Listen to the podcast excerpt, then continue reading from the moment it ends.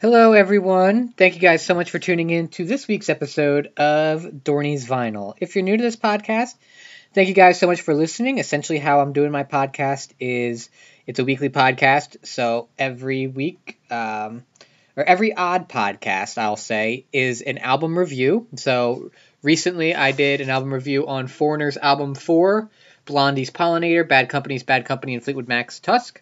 And the other half of the podcasts are what I call EP, extra podcasts. Half of those podcasts are games guest starring my wife, and the other half are little tidbits of information. This is one of those little tidbits that, that I decided to do. Um, so, for those of you, I would assume most people are familiar, some people aren't. Disney Plus, or Peter Jackson, I believe, did a documentary of, um, it, it's, it's called Get Back. It's on Disney Plus about the Beatles it's essentially following them attempting to create their 11th album, I guess it would be, um, which was supposed to be titled Get, Get Back, ended up turning into the album Let It Be. So it's it's a uh, it's a three episode documentary. It's about seven hours in total. And what I wanted to do today was I took some notes on it of what I thought were kind of some interesting things that I learned about it, and and just things like that. So I guess kind of this would be spoiler alerts if you haven't seen the documentary, so be cautious if you don't want to get spoiled. But it, this also happened 50 some years ago, so if you're a Beatles fan, you probably already know about it. So first off, obviously, like I was they surprised that they had 14 days to write and learn 14 new songs. That was bizarre to me. Um, the whole premise, I guess, of the documentary was was that, uh, and they wanted to perform the songs live and release the album that way. So I like the creativity. It was a very interesting, interesting um, idea to say the least.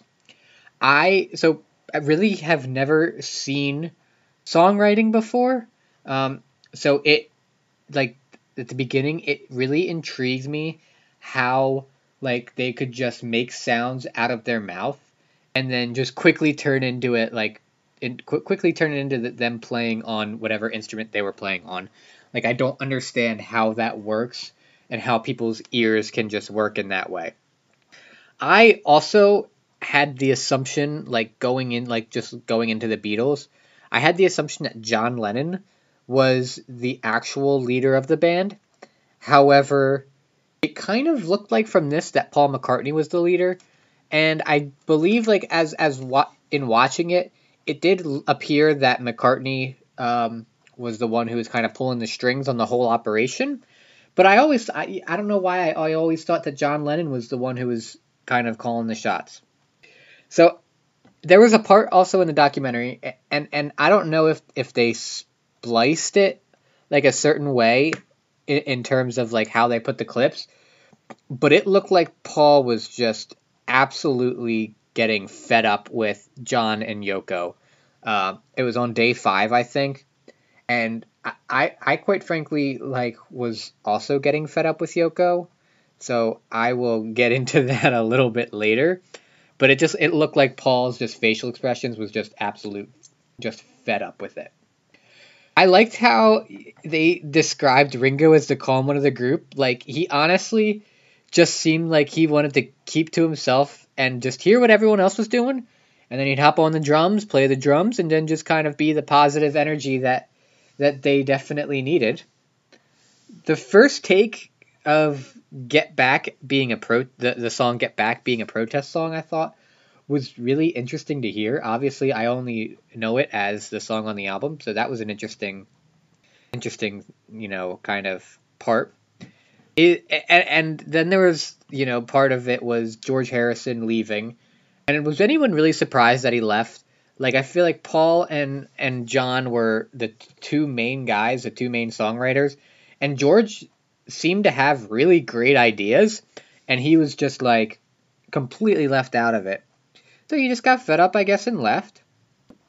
And and after like that kind of argument, the fight or whatever, Ringo was the only one to show up, and that does not surprise me at all because he's like he just seemed like he was just going with the flow and and just kind of you know just just there. It's funny because so they they when George left, they had a meeting, and and obviously the cameras couldn't get the meeting at all. But I think Ringo said that Yoko talked for John, and John didn't. Lennon didn't talk for himself, and I guess that's strike two that I had against Yoko. And it's it was also comical to me that here we are, 1969, I think, and they're hiding microphones in flower pots to get hidden conversations. Like there was like a full five minute conversation that they got between John and Paul, and the only thing I could think of was, wow, they literally put a microphone in a flower pot. I will say that I thoroughly enjoyed them more when they moved into their second studio. The first studio just did not, there was just not a lot going on. The second studio is so much nicer. I think John, somewhere in there, gave uh, 1960s Fleetwood Mac a little shout out, which was surprising because I don't think I personally didn't think Fleetwood Mac was really that popular until Lindsey and Stevie joined the band. So a nice little 60s Fleetwood Mac shout out there. And then when they brought in Billy Preston the, the to play the, the piano, it looked like he was having so much fun just playing with them and jamming with them. And and really like this is like another surprising thing to me was that like it didn't look like he had any preparation. It looked like he just knew what part of the piano to play that would fit the song perfectly. And then there's strike three on Yoko. Like, there was a part where she was literally just screeching into the microphone, and it was the absolute worst sound I have ever heard. And it was it went on for like three minutes, and everybody looked like they were just like, please stop and I I almost like I it was really bad. I had to I had to mute the TV. I think at that part. But then like moving on, uh, moving along in in the in the documentary, there was a uh, I think it was Paul's daughter playing the drums with Ringo while he was playing, and she had like little brushes so it wouldn't make any sound. I thought that was really adorable.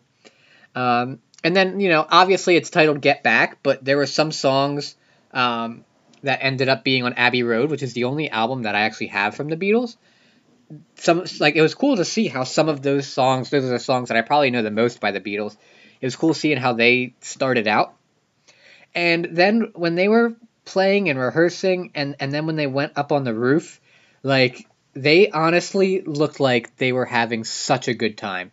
Like it surprises me so much that the band ended up breaking up because and obviously it doesn't well it doesn't surprise me at all when when like I look into it a little bit more.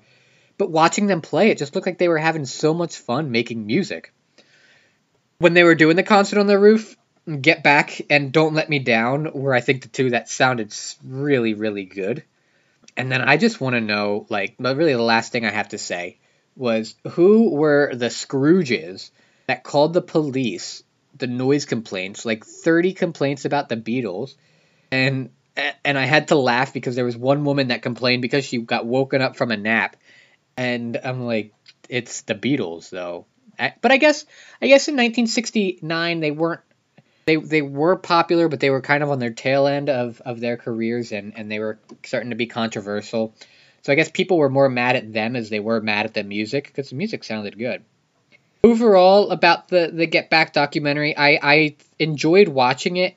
It was a little bit long and, and drawn out at times. Like there was, you know, seven hours, and and there were so many parts where I feel like could have been shortened and and really just just cut down the time a little bit because I I I will say like I had some trouble watching seven hours. Even if they split them up like the episodes by day and just made like 30 minute episodes for each day I feel like that would have been a lot better than doing like I think it was like a two three hour episode, a two and a half hour episode, and then a two hour episode. But overall, I did enjoy it. So I hope this podcast kind of motivates you to then go watch it because it was it was definitely enjoyable. So thank you guys so much for tuning into this week's episode. It's a shorter podcast because that's how that's I the EPs are always shorter podcasts. Stay tuned for next week's podcast, which will be um, oh, next week is actually Foreigners 4. So, sorry, in the beginning I said that Foreigners album 4 was one of the ones that I was doing recently. That will actually be next week's podcast, so stay tuned for that. Go follow me on Instagram at Dorney's Vinyl if you're not already, and I will talk to you guys next week.